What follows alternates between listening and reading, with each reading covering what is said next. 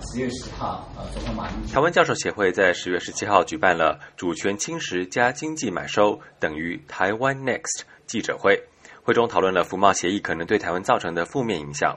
台湾教授协会会长吕中金批评大力推动服贸协议的马英九总统，他说：“当他打着这个啊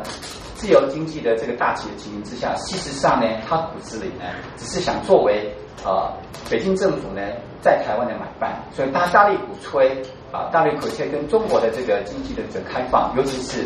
透过这个啊服贸协议啊。”让台湾的整个经济体制呢，可以被中国大量的收买。两岸协议监督联盟召集人赖中强担心，服贸协议当中的规定对于中国大陆业者有利，而种种的限制反而对于台湾经济产生负面效果。他解释说：“我们这个服贸协议里面呢，台湾对中国好有我们这边有开放跨境提供服务，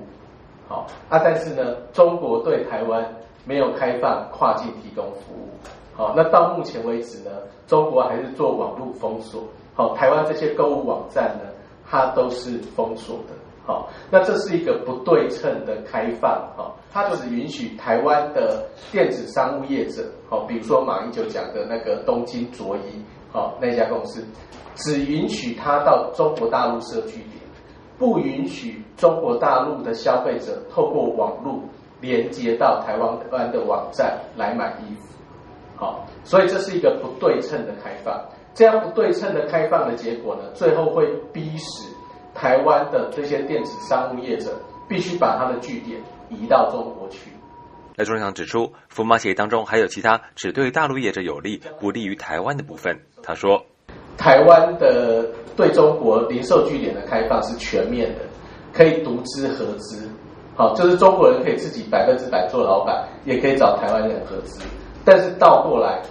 好，台商如果要去中国开零售据点，你如果规模比较大的话，好，你只能合资，不能够独资，好，那所以呢，其实这是一个不对称的开放。那这样的呃，第一个影响是经济，好，那接下来的一就是说，我们呃许多的人才。好，然后整个呃通路好都会变成呢呃被中国大陆所控制，这是相当令人忧心的。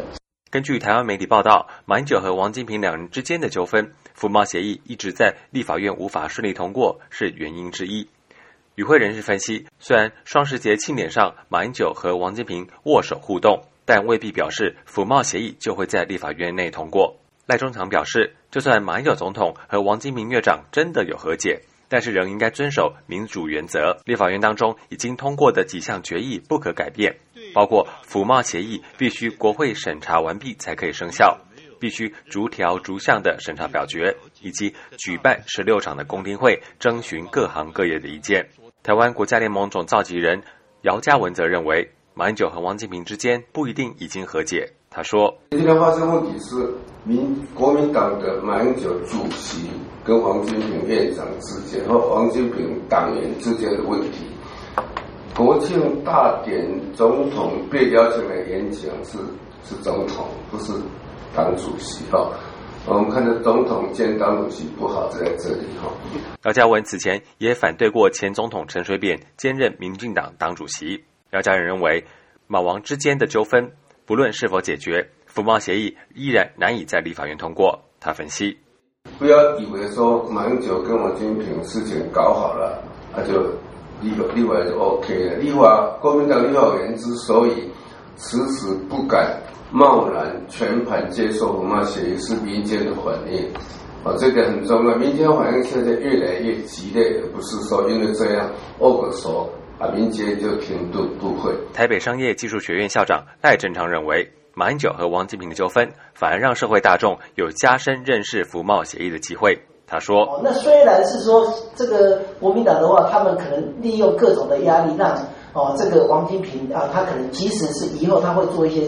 做一些屈服，但是这个可能在这个过程里面，其实群众社会是有被教育到的。”好，群众跟社会被教育到，我们从这一次双十节里面，一九八五的这个公民公民运动里面来讲，他们提出的一项就是要推翻这个胡贸协议的黑箱作业啊。